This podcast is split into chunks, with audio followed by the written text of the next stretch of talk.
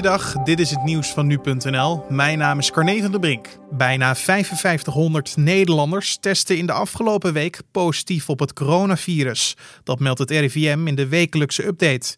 Dat is een forse toename ten opzichte van de 3600 besmettingen van de voorgaande week. Het aantal nieuwe ziekenhuisopnames daalde daartegen naar 43. In de voorgaande week meldde het RIVM nog 57 opnames. Het aantal bevestigde sterfgevallen nam ook af met 17 deze week tegenover de 24 van vorige week.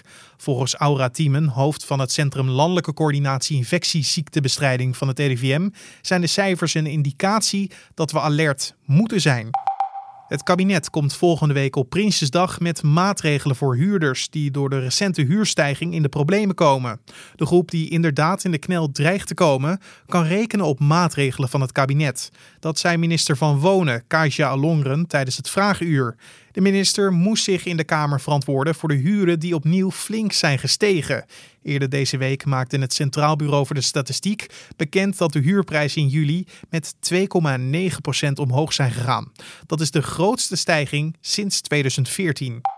De agenten die op 1 maart een ontsnapte TBS'er hebben doodgeschoten, worden niet strafrechtelijk vervolgd. Dat heeft het Openbaar Ministerie laten weten.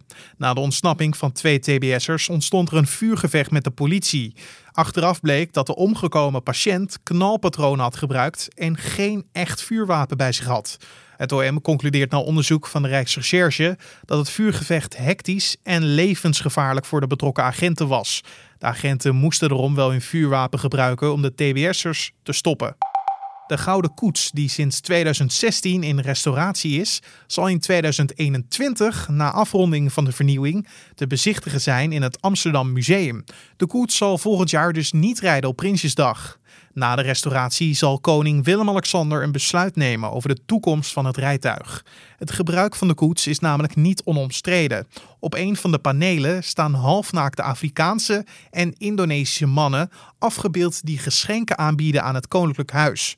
Volgens critici wordt hiermee het koloniale verleden van Nederland verheerlijkt. En tot zover de nieuwsupdate van nu.nl.